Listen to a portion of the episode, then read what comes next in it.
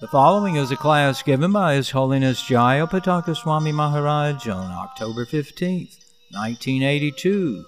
The class begins with a reading from the Srimad Bhagavatam, 3rd Canto, Chapter 15, verse 19.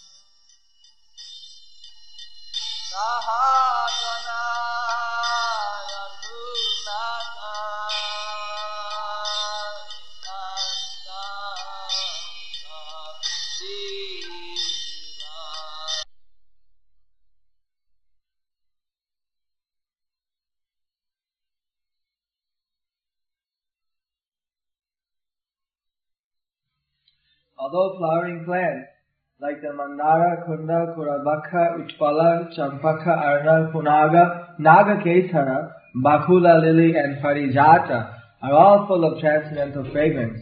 They are still conscious of the austerities performed by Tulasi, for Tulasi is given special preference by the Lord, who garlands himself with Tulasi leaves. The importance of Tulasi leaves is very clearly mentioned here. Tulasi plants and their leaves are very important in devotional service. Devotees are recommended to water the Tulsi tree every day and collect the leaves to worship the Lord. One time an atheistic Swami remarked, what is the use of watering the Tulsi plant? It is better to water eggplant. By watering the eggplant one can get some fruits. But what is the use of watering the tulasi? Unquote. These foolish creatures, no, Prabhupada doesn't say human being, or creatures, unacquainted with devotional service, sometimes play havoc with the education of people in general. The most important thing about the spiritual world is that there is no envy among the devotees there. This is true even among the flowers, which are all conscious of the greatness of Tulasi. In the Vaikuntha world entered by the four Kumaras, even the birds and flowers are conscious of service to the Lord.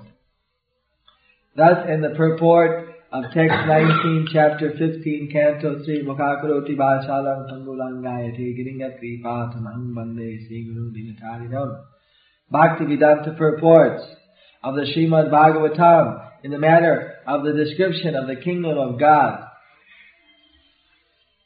So, we are all members of the International Society for Krishna Consciousness. That means we are to be conscious of Krishna. So in the spiritual world, even the birds and the flowers are conscious of service to the Lord. You see.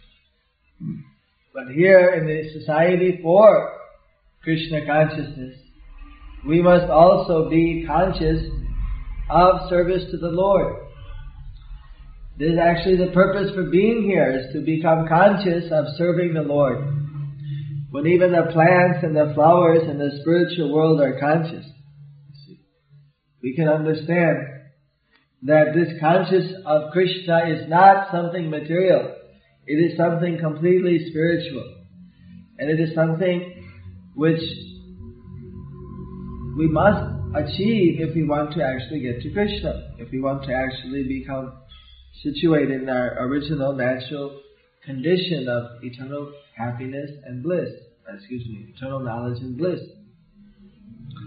So remember so many times, Srila Prabhupada, he was instructing different devotees on practical aspects of Krishna consciousness.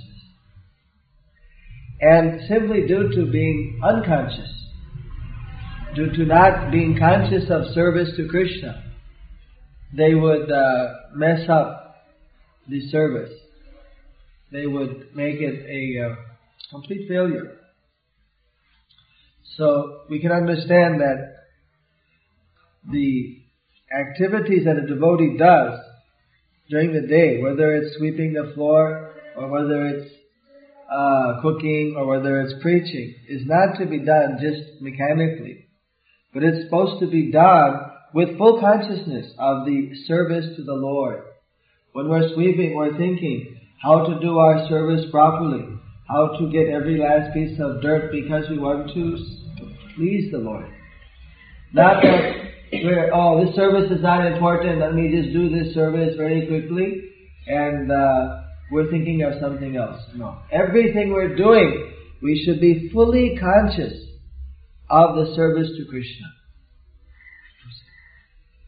How we are directly trying to please Guru and Krishna.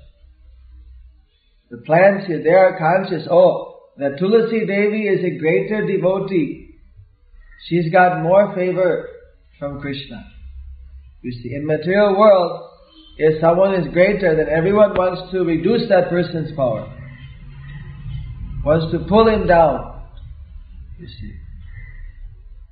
This is the nature of the material world. Nobody can tolerate someone being greater. But in the spiritual world, there's not a tinge of envy. They're conscious that, oh, Tulasi Devi has done greater austerity. She has greater qualities. Therefore, the Lord is preferring her. They're not envious, they're trying to do their service to Krishna. If someone is doing better, they're learning from that. Similarly, in the International Society for Krishna Consciousness, the only way that we can achieve full success is by also completely eradicating every last tinge of envy from the society. Because envy is something which does not exist in the spiritual world. So therefore, in a spiritual society, there must also be no envy. Envy taking shape any form of intolerance about another devotee achieving some more recognition or better type of uh, ability to serve. It's not to be the cause of envy, rather should be the cause of admiration or the cause of so many favorable sentiments. See, envy is something which is completely uh, the uh, opposite of all spiritual sentiments. Just like you can engage everything, Kam, lust, you can engage in the service of Krishna. Krodh, greed, Sometimes people are very greedy to get all type of things for Krishna service. Uh, Kam, Lobh, Krodh rather, is the anger. Sometimes uh, Hanuman was angry to see Sita was being offended. You see, sometimes even in Dwarka there's some anger. Satyabhama became angry. But that was uh, how to satisfy the Lord better. So in this way, there are different uh, moods in devotional service, but and they can all be engaged in the service of the Lord. But this particular thing, envy, to bring the other person down, that is not a desire because that uh, how will that please Krishna? Rather, how to please Krishna more through service, that is the practical idea. If someone is able to please Krishna more, you know that uh, Krishna appreciates anyone who appreciates his devotee. So by appreciating that devotee, you're serving Krishna. How is it a service to envy someone? So here we see that uh, the most important thing about the spiritual world is that there is no envy among the devotees there. Right from the flowers up to the very uh, gopis and other devotees. Even Radharani, we can understand that she is very eager to serve Krishna. Even she will bring any other uh, gopi to Krishna. She's not uh, anxious to only take Krishna for herself. Whatever will please Krishna more. Anyway, these topics are very exalted topics, but we should understand that in the spiritual world there's nothing to do with the material viewpoint. Material viewpoint is something altogether different. There one is conscious of the bodily needs. One is conscious of the mental needs. One is conscious of everything except for serving Krishna. Bhakti Siddhanta Saraswati Thakur said that in this material world there's nothing missing. Everything is there for our sense gratification. You see, but the real thing that's missing is service to Krishna.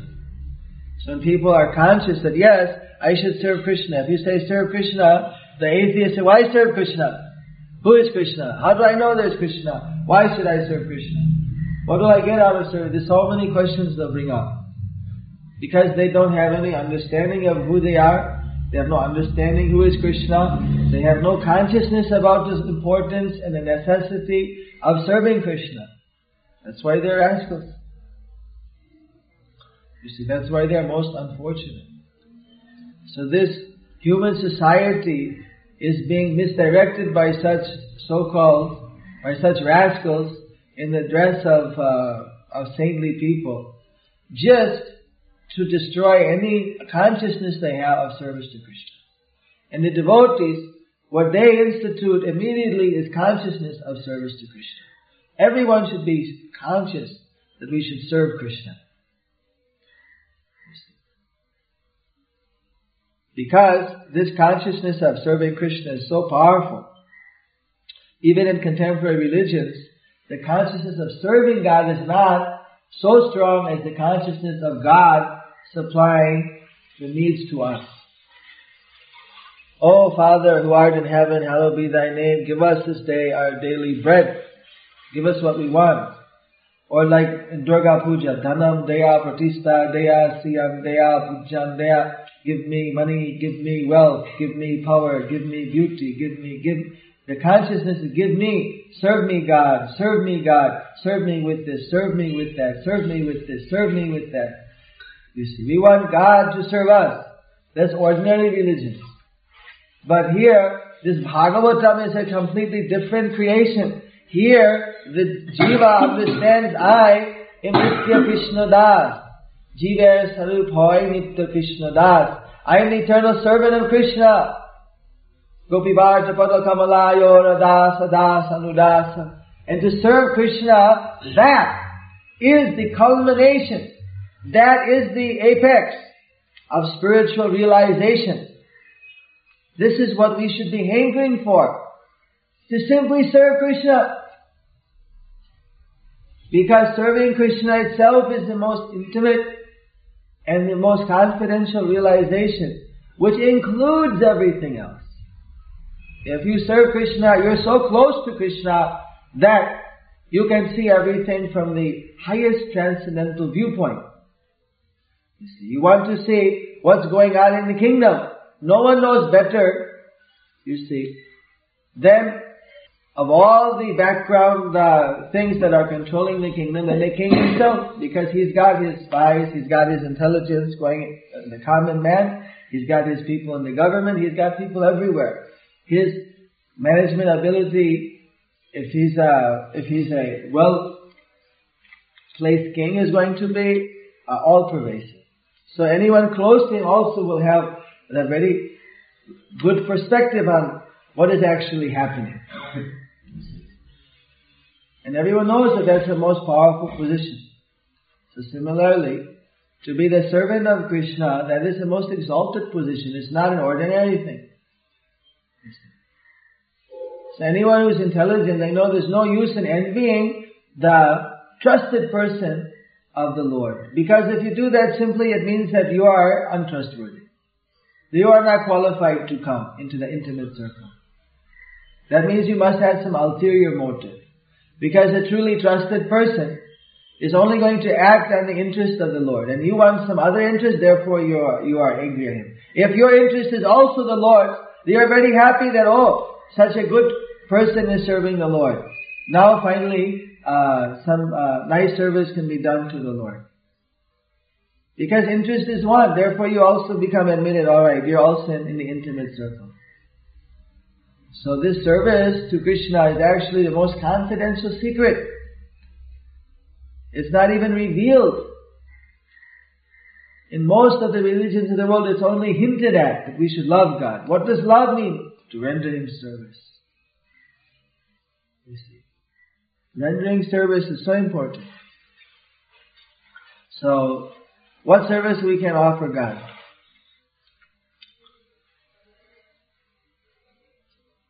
What service we can offer? Of course, He has everything, but He's so kind that although He has everything, He accepts even a simple offering from His devotee. We can begin by offering a tulsi leaf in a glass of water. Patram, puspam. The patra means what? That's the leaf. The leaf is tulsi leaf.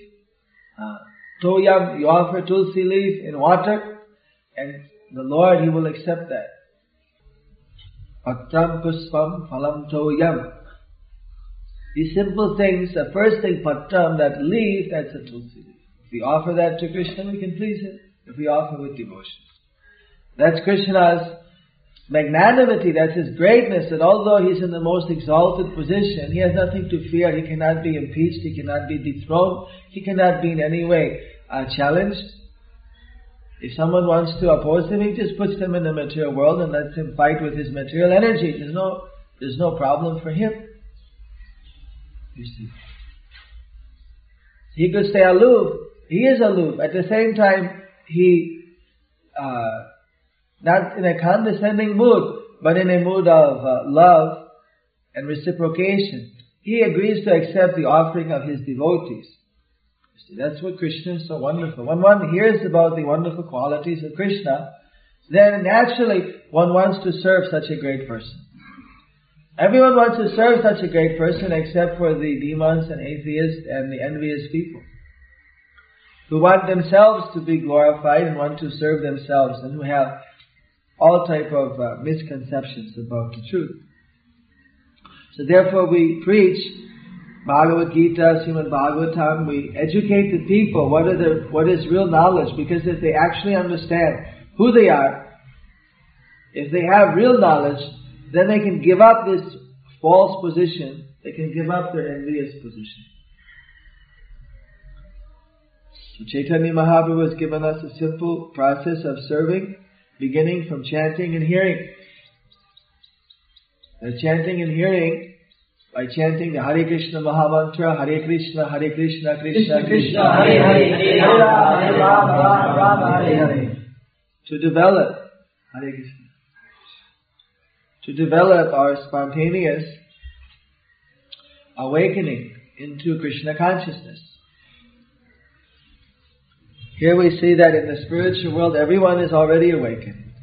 That even the flowers, they are conscious. The birds are conscious. Everyone is conscious.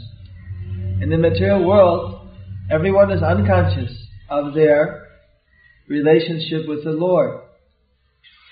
They're very conscious about, or maybe depending on their gun, the guns or qualities of nature, they're relatively more conscious or less conscious and their consciousness is diverted either in mode of goodness to helping others to magnanimity, magnanimity, peace, truthfulness, cleanliness.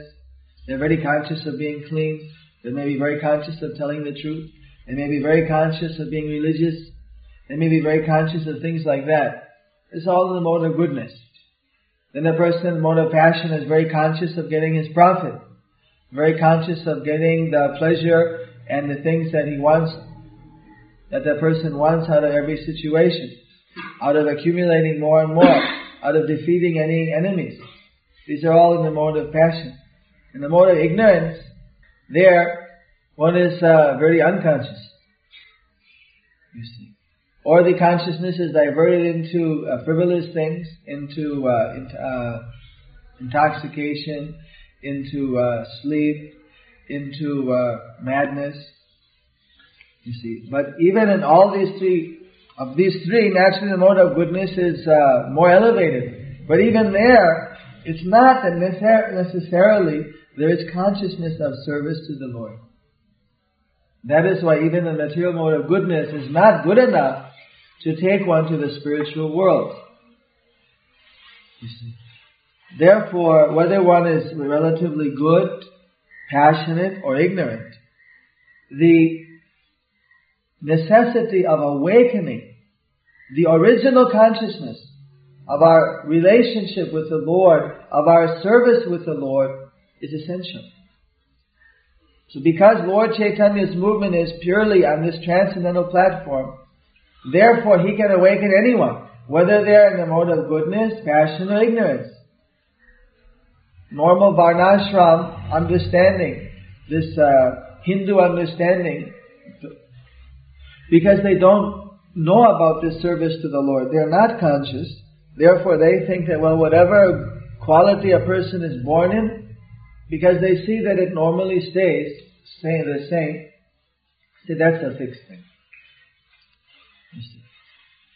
They have this very rigid conception of the caste system. Of course, even in material life, it is seen that uh, some uh, Kshatriya, some kingly people, like uh, Viswamitra, he was born as a as a administrator. He was born as a, in the in the caste of Kshatriyas. Kshatriya means the warrior caste.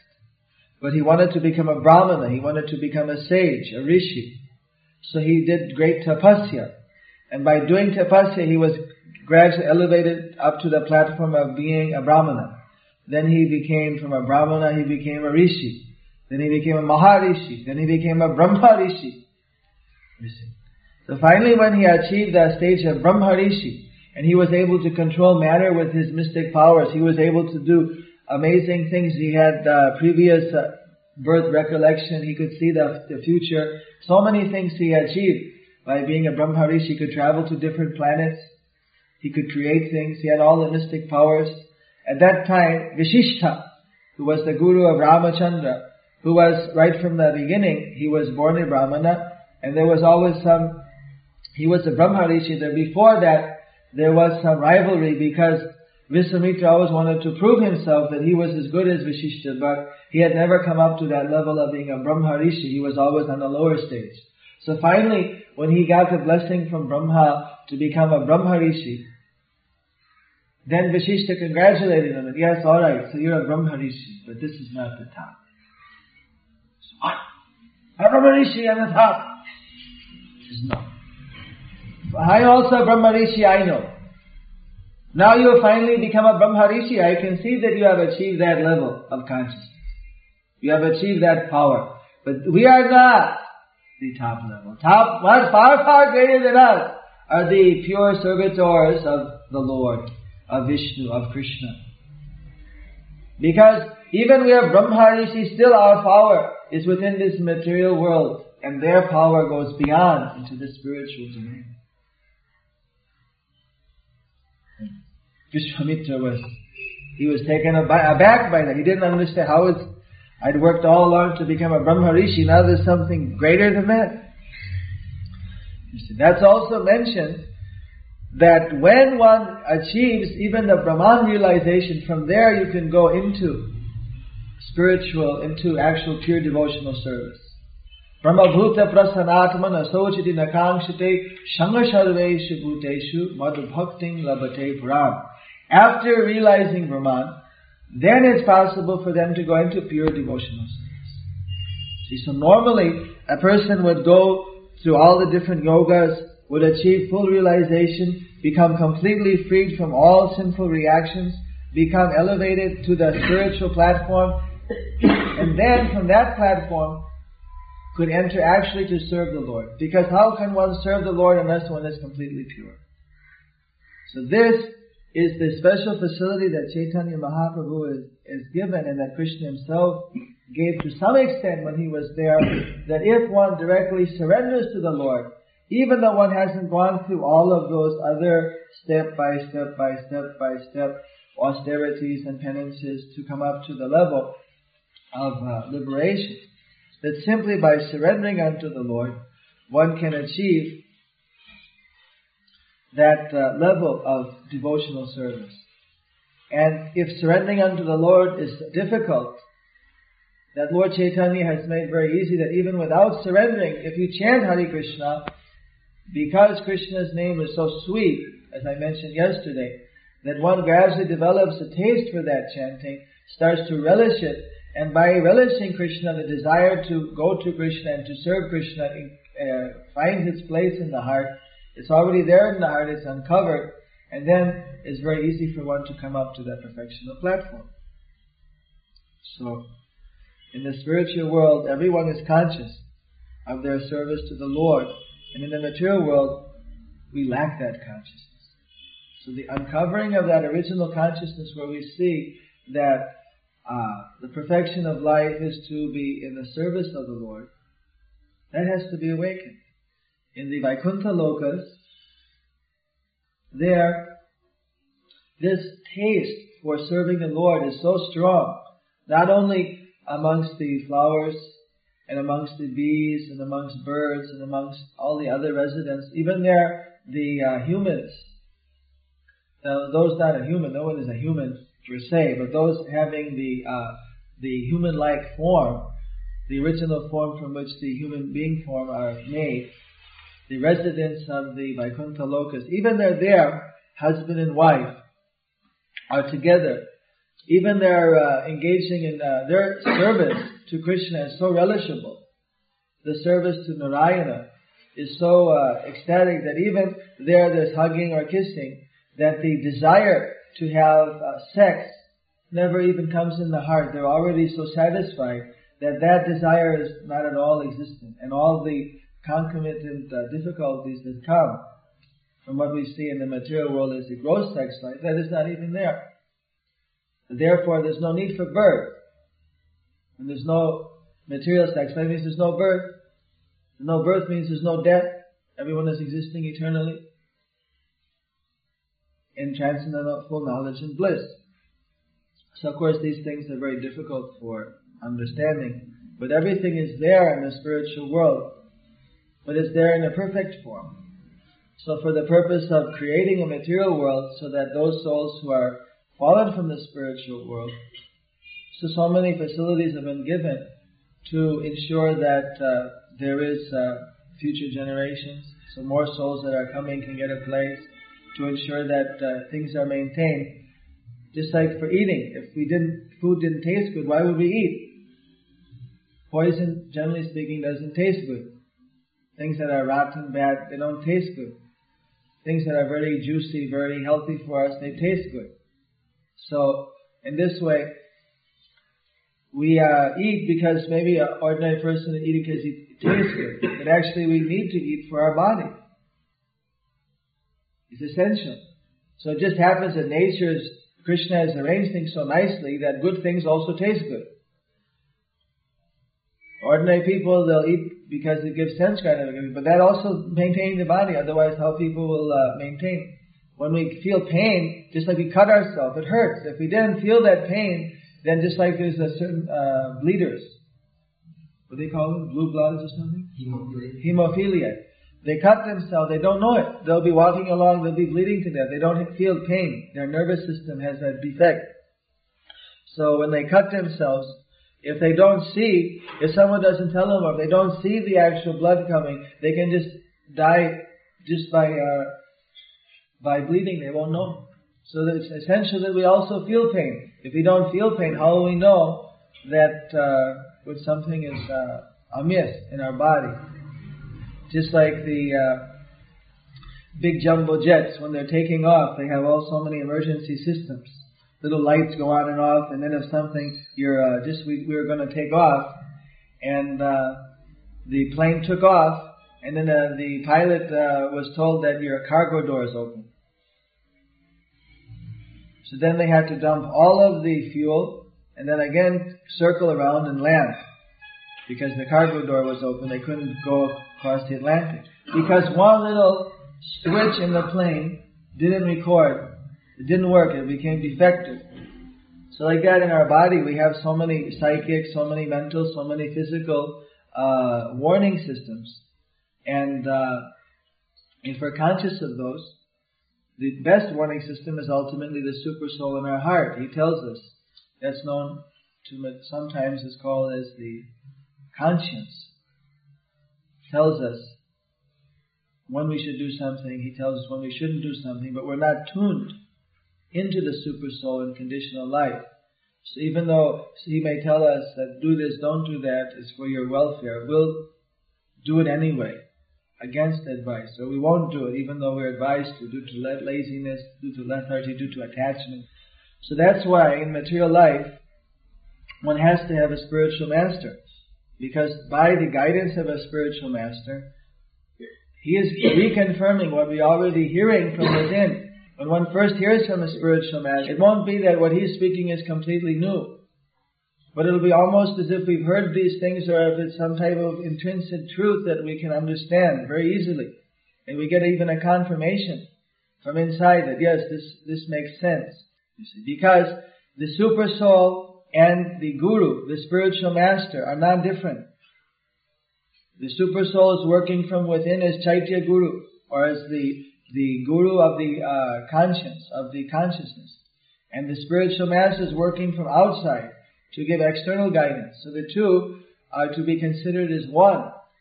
Although, of course, the Guru is in the mood as servant of Krishna, and in fact, he is a servant of Krishna. But for the disciple, they see that directly Krishna is helping me in the form of Guru. So from within and without, then the uh, the uh, the candidate for liberation is guided until full consciousness of service of Krishna is developed. At that time, then the relationship with the spiritual master is there, but then it becomes much more on a friendly level. While before that it is more on a formal service, reverential level. In the spiritual sky, then even the spiritual master is uh, introducing one Into the direct services of Krishna, which are not possible until one is completely free from all material conceptions. So here, the four Kumaras, they are already Brahma realized. They've already realized the uh, absolute truth in the impersonal form. This is beyond the uh, conception of nirvana. This is going that they can see their soul and they can see the, the spiritual life of which the soul is a part but they have no direct realization of Krishna yet. So they had the desire to go and see the Vaikuntha world. So they went from the light and they went to the Vaikuntha planet. And now they're going into the Vaikuntha planet and this is what they're seeing. They're seeing that even the flowers, they're all conscious. That they're conscious entities, the flowers, they're seeing how the flowers are conscious. And they can see that how the flowers themselves are respecting the tulsi plant as the more elevated amongst them. And that they're, how they're engaging in service. They're seeing that the king of bees hums in a high pitch, they sing the glories of the Lord. And there is a temporary lull in the noise of the pigeon, the cuckoo, the crane, the chakravaka, the swan, the parrot, the partridge, and the peacock. Such transcendental birds stop their own singing simply to hear the glories of the Lord. While one singing, the others stop to listen. Oh, what is that bird's glorification. In other words, here maybe the birds are just singing some song, but there the birds, they know the language. They're actually singing the glories of the Lord.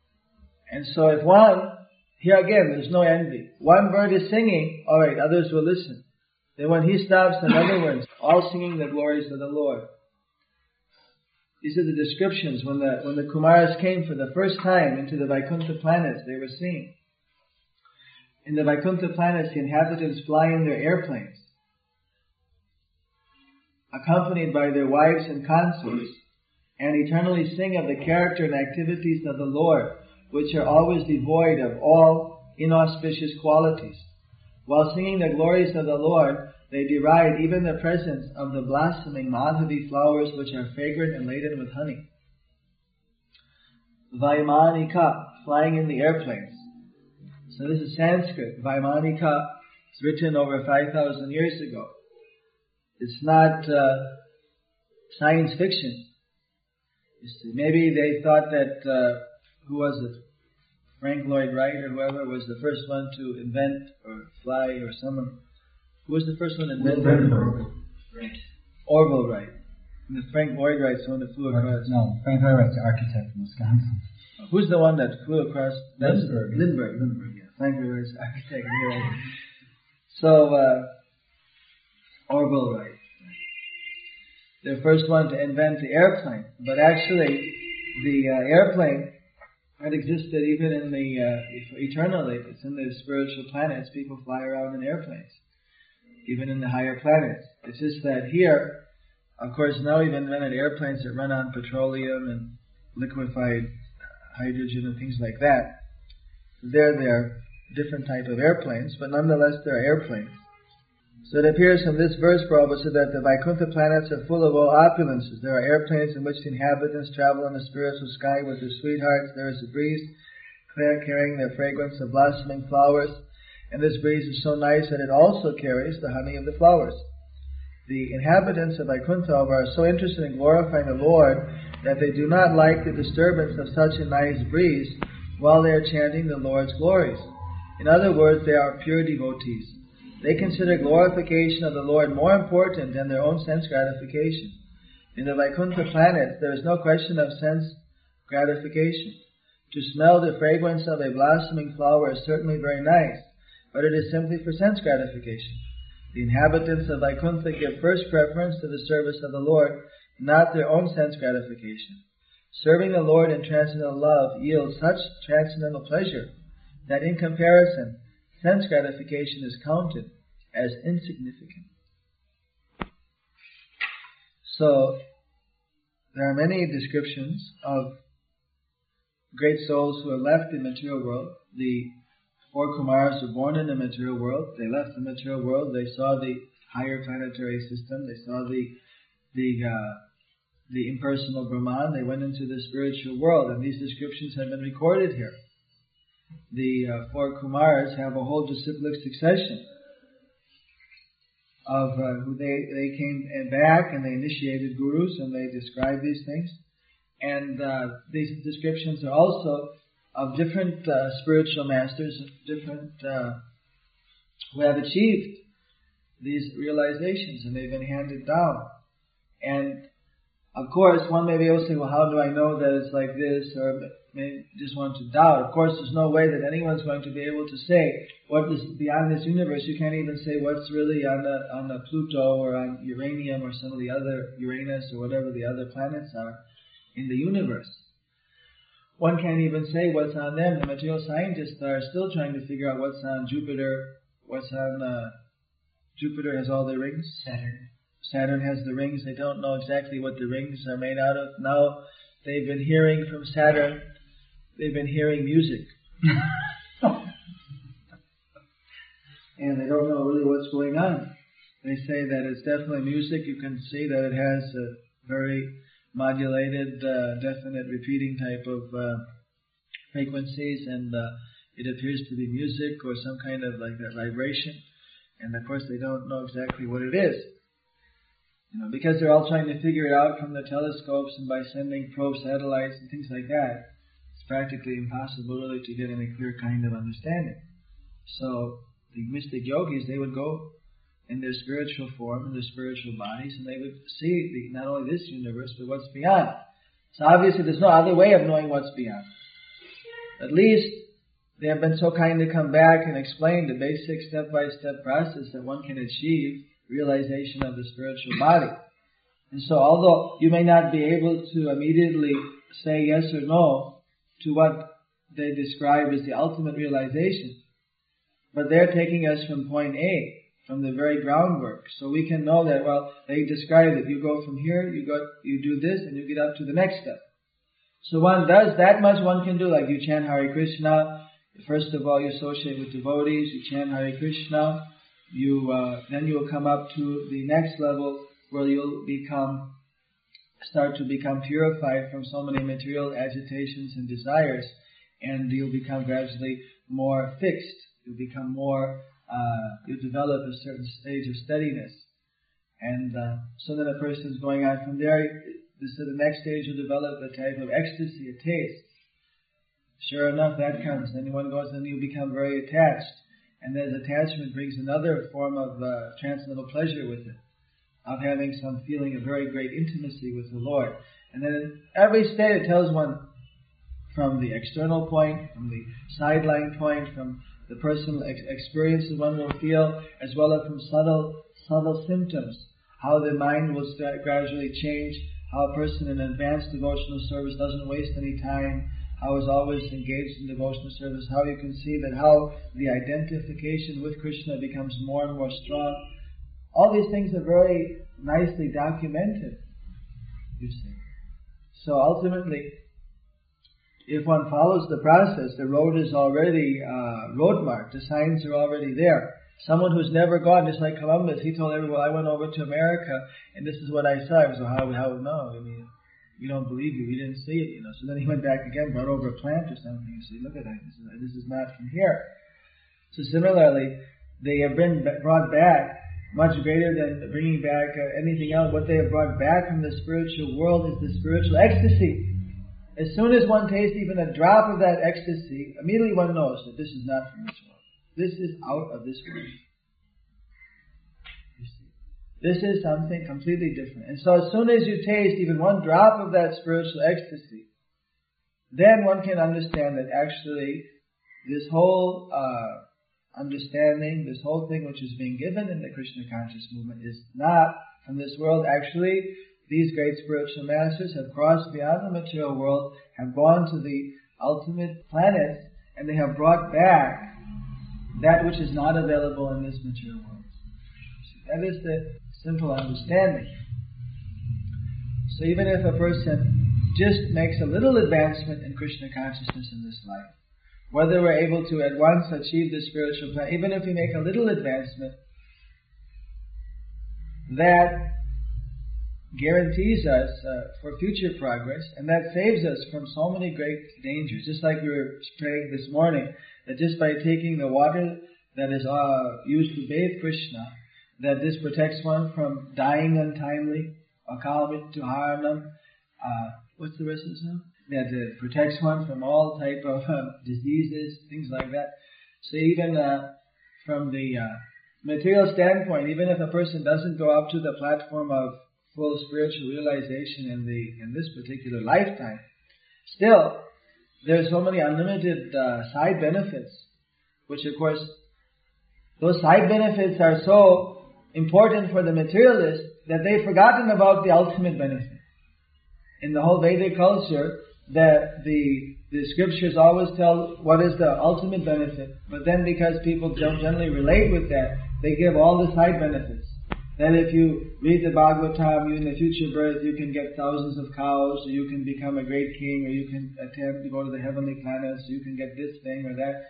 And so as the people became more and more materialistic, now they, they don't, they don't, not even thinking what's the ultimate objective. They're just thinking you read the Bhagavatam so you get a good wife, or you get a good husband, and so you can get long life, or you can have, they just because, they're just seeing that those things are not the main thing, those are side benefits. In fact, those are not even uh, mentioned in the Bhagavatam. They're mentioned generally in the other lower level scriptures, although some reference is sometimes given in the Bhagavatam but they're not stressed to that extent because the Bhagavatam is uh, directly trying to take one to the ultimate objective. But there are countless side benefits which one automatically gets. Even if one doesn't complete in this life, there's no loss. In fact, uh, there are so many side benefits. And moreover, what it does is it just sets one up so that in the next life one can take off from where you left and again further progress whatever material desires are there, you get more facility to finish those. Because two ways are going to help one to get to Krishna quickly. One is to have all the desires satisfied. Of course, one after another, desires are coming. But as one becomes more and more spiritually advanced, then the new desires are not coming as frequently. You see, one is already partially desiring Krishna and partially there's so many already accumulated desires which one is not ready to give up yet. So as those accumulated desires, one achieves them and realizes, oh, this wasn't what I wanted, that isn't what I wanted, this wasn't what I wanted, then more and more one is able to finally put a little more energy into Krishna. Maybe Krishna is really what I do want. Then when they know, well, let me try this. Then again they try that. They get that, well, that wasn't exactly, maybe Krishna, a little more service to Krishna along the way. And then gradually, this is a very slow process because still one is trying to enjoy the material world because of attachment. But even just by having association with Krishna, one is uh, protected in so many ways, and ultimately one can achieve the position when, because Krishna won't force himself on anyone. You see, the devotees, we're maybe a more obnoxious, we force ourselves. But Krishna is not like that. He doesn't force himself on anyone. He uh, will only accept one back into the, his own association when they want to really come, when they don't have any other desire. He'll give them every other thing first. And then when you don't want anything else, because once you have Krishna, then there's nothing else. When you realize Krishna, you realize that everything is within Krishna. So then there's no possibility of dual vision, of that type of duality, of something that's completely separate uh, from a relation with Krishna. So it's either everything is related with Krishna in service, and anything which is out of the service of Krishna, then you have to be in material consciousness. Anyway, that's a subtle point. But uh, one way or another, Krishna, he allows one any other desire first. Although flowering, unless one gets special mercy, or unless one has a desire that Krishna, you please, whether I have another desire or not, somehow or another you simply drag me to you. Unless one somehow or another emits that type of, uh, many devotees of Lord Chaitanya pray like that, that even though I'm so fallen, you please just drag me. You just give me your mercy. Because it'll take me a long time to get rid of everything. You just flood me with the ecstasy of uh, pure transcendence, and then automatically I'll become immune from all these lower attractions. So that is the special rapid uh, mercy that Lord Chaitanya and Nityananda give. That they give immediately that uh, nectar from the spiritual world, which is so attractive that if one even tastes a little drop of it, then immediately the whole perspective of life changes and one becomes immunized from so many material attachments, from so many material problems. And uh, the more that one is able to relish that transcendental happiness, absorbed in a spiritual ecstasy, and achieves full Krishna consciousness. Hare Krishna. Are there any questions? Yes? What is the difference between Mayavadi and Brahmavadi? Which is the Kumaras and Kumaras Brahmavadi? The four Kumaras had already realized the Brahman. The Mayavadis, they, they have not realized the Brahman, but they're speculating on what Brahman is, what Maya is. They want to become Brahmavadis. But in doing so, they make so many misconceptions. The four Kumaras had no preconceived conception. Even like uh, Buddha, he never said, well, there's no God. He says, well, why you bring up this thing? I know what I know, and uh, so that's enough. No need to ask about more. Just avoided the whole subject. So the four Kumaras, they're not offensive. The Mayavadis, they not only want to realize Brahman, but they're actually against Krishna. Four Kumaras are not against Krishna. They were just not at all, wasn't something they really were concerned with. They were concerned with Brahman. They didn't understand Krishna.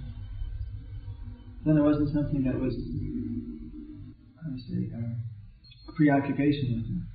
They weren't all preoccupied. They were preoccupied with Brahman. Just like there are many people in the material world who are preoccupied with uh, material life. They're not against Krishna. They're just preoccupied with material life. Can, we, can we offer Tulsi directly to the Guru? Can we offer, the Guru to, only to the deity of Krishna?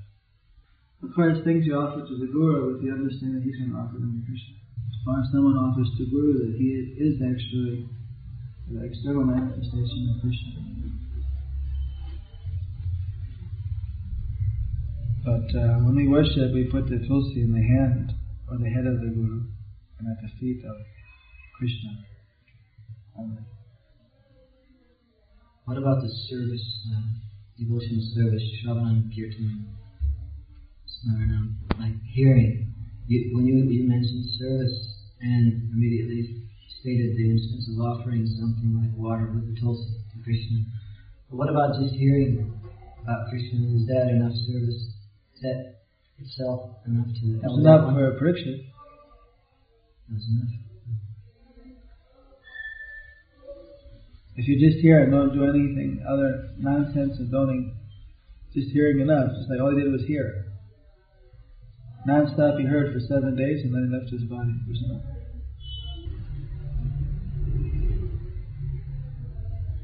That seems to be an easy service anyone could engage in. You know, willing. He didn't eat or drink, he just served. He just heard. How are you feeling? Okay. Go on. Any questions today? Uh, yes, I do. Uh, yesterday you mentioned offenses while chanting. Can you explain? There are ten different offenses to the holy name. You wanted to know each of the offenses? I can say it short, but uh, basically the ten offenses to the holy name. The first one is to offend any devotee. That means to blaspheme or cause some physical harm to a devotee or a pure Vaishnava who has dedicated uh, his life for the preaching of the glories of the holy name. And with that,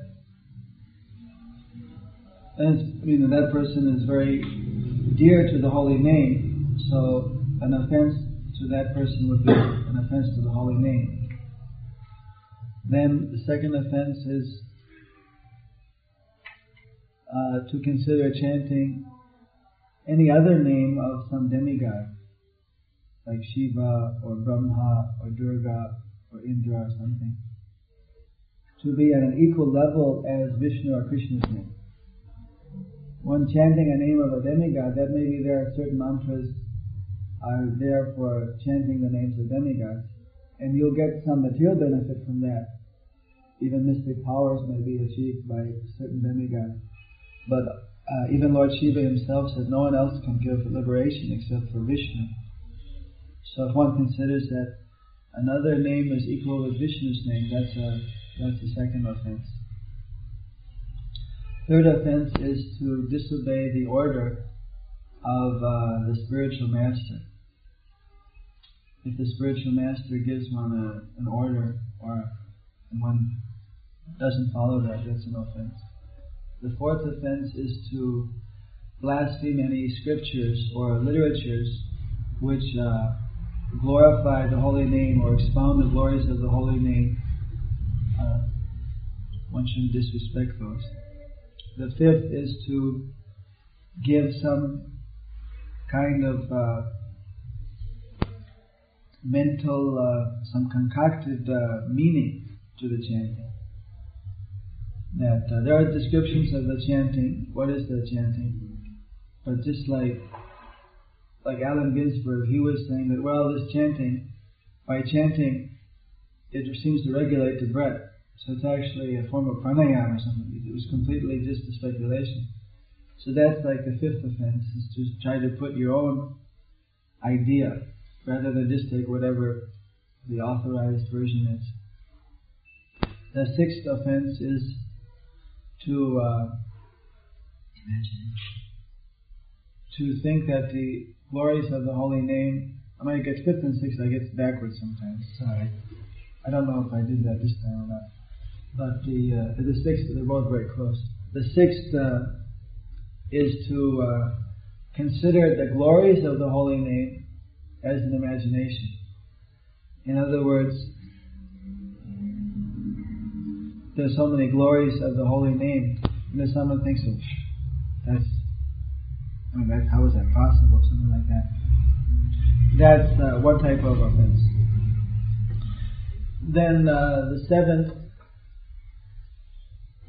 is uh, offense is to sin on the strength of chanting. You see, the offense and sin are two different things. Sin just means bad karma. In other words, everything we do, there's a reaction in the material world. So those uh, reactions, if we take the responsibility, then there's, you know, that's the freedom we're given that we can act in the material world, and uh, we can do pious activity and get pious reactions, or we can do uh, uh, a sinful activity or activity which harms others or which hurts our body, and then we have to accept the pain or suffering which is going to come from that. Now, when someone understands that by chanting, I can get rid of, uh, I can neutralize the effect of karma. It's one of the secrets of chanting.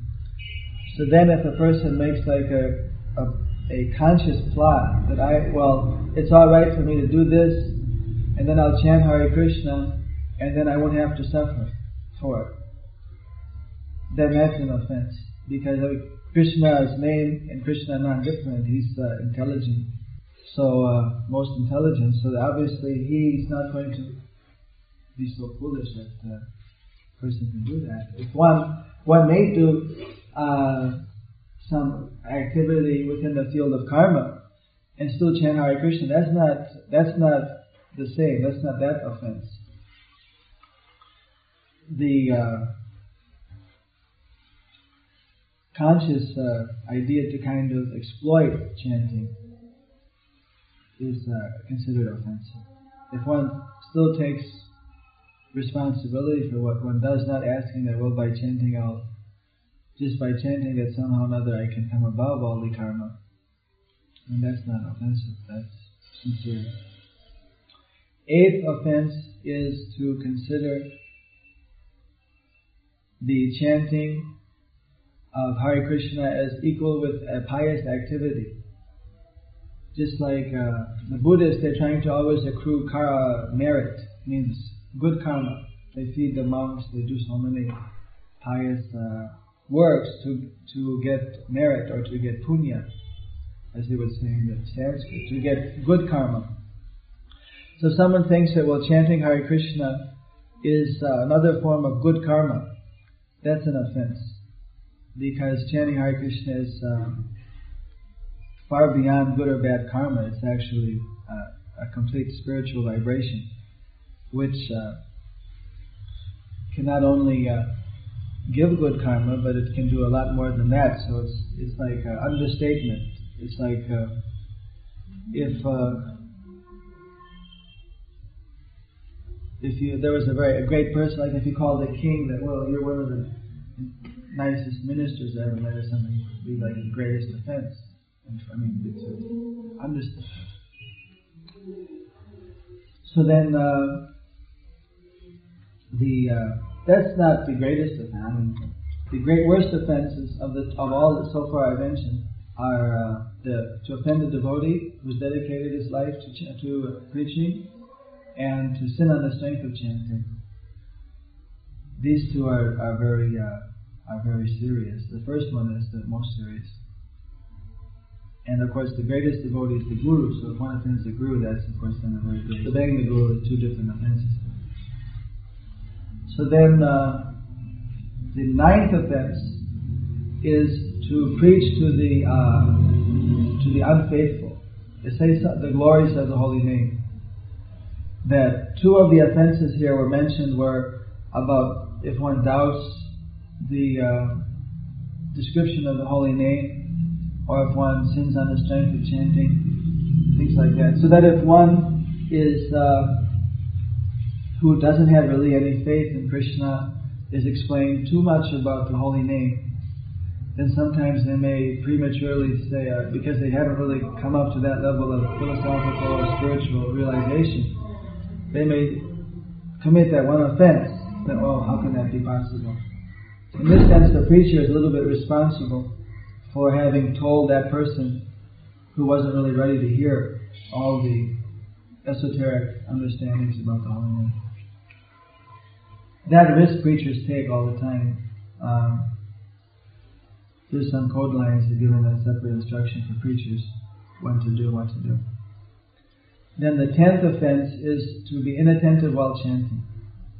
Meaning that uh, more and more as one learns about the holy name and as one even is uh, able to experience different realizations from chanting, if still one is not very attentive to chant, not very serious about chanting, then because it's kind of it's uh, neglecting a lot of special favors that Krishna has given, that the holy name is given. just due to being lazy or lethargic or in general it's a it's an offensive mentality. That offense practically everyone is more or less guilty of until one is completely uh, pure. So in the beginning stage, so these are offenses. There's a difference between karma and offenses because uh, an offense is directly related with Krishna. Just like, uh, well, anyway. Can you understand the difference between offense and karma? That uh, just like, uh, say, one of you go out and get a ticket for speeding. So as a result of that, you know, it causes a lot of problem, but it's not. Like a, I mean, it's not going to destroy, generally speaking, the relationship between two people. It's just that, you know, why did you do that? That was yeah, to suffer, but uh, because of getting the ticket yourself. But something directly, directly like uh, doing something which directly is uh, hurting a person. Hare Krishna. That's an offense. So karma is not directly related with Krishna. That goes on automatically. But the offenses, the service and offenses, these things are directly related. So that's why no matter whether a person has got very bad karma, but if he that person does service to Krishna, that, that service can just penetrate through all the karmas and can uplift the person. So the only thing that could uh, stop that uh, service of Krishna from acting is offenses, which are the uh, doing something directly which is which was uh, painful for Krishna. So it's saying that uh, sometimes people say, well, it's dangerous, then I better not to chant because I'm going to be committing offenses. So that there's the three stages: the offensive stage, where we uh, reduce the offenses, and one that's completely offenseless. And that uh, because Krishna is so kind, just like a small baby commits so many offenses to the parents, maybe he yells at them or argues or cries, does so many things, but uh, or maybe throws something on the floor but because it's still better to be offensive. Because at least there's the relation, like a baby and the child, there's some relationship is there. And then that way, gradually from there, uh, one can, one can uh, come forward. It's better to be uh, chanting even if it's offensively than not to be chanting at all. Although, better than that then is to reduce the offenses. And then to come to offenseless chanting is almost impossible by our own endeavor. All we can do is come up to where we reduce the offenses. And from there, to, to achieve offenseless chanting, that means we already achieve complete realization of Krishna. And from that stage, you can't fall down. So that's, that's the perfection. To actually have offenseless. Yes. So, what if one is chanting offenselessly, but then he commits deity offense, like if one sits with his back to the deity, that's listed as an offense. I was just doing it myself. Of course, I chant offensively, but suppose does that? What is the weight of the deity offenses in relation to the namaparadhas? Don't complicate the issues. That's why the holy name is more merciful than uh, than any other process. Yes.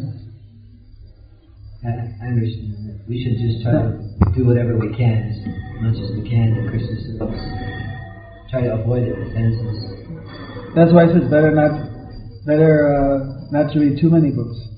If you don't know about if you don't know about uh, an offense, even though it's an offense when you do it, but you're not as uh, responsible.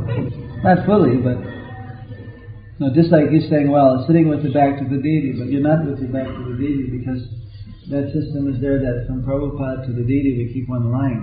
And so we're all sitting, and basically that we're sitting with our side to the deity. That system is there. But then if one just reads that one, oh, back to the deity, I wasn't facing the, you know. You know. So that way we just follow the instructions of the spiritual master. And then if we do that, then he's responsible. If there's any offense, then he's responsible. As long as we're acting in the call of duty. Just like in the army, if a soldier is told to do something and he does it, then he's not held responsible. Whether it's right or wrong is just whoever gave the order is responsible. When is going to be? When is breakfast for Sam? Just uh, after half fifteen. Maybe everyone has service. You can end the class.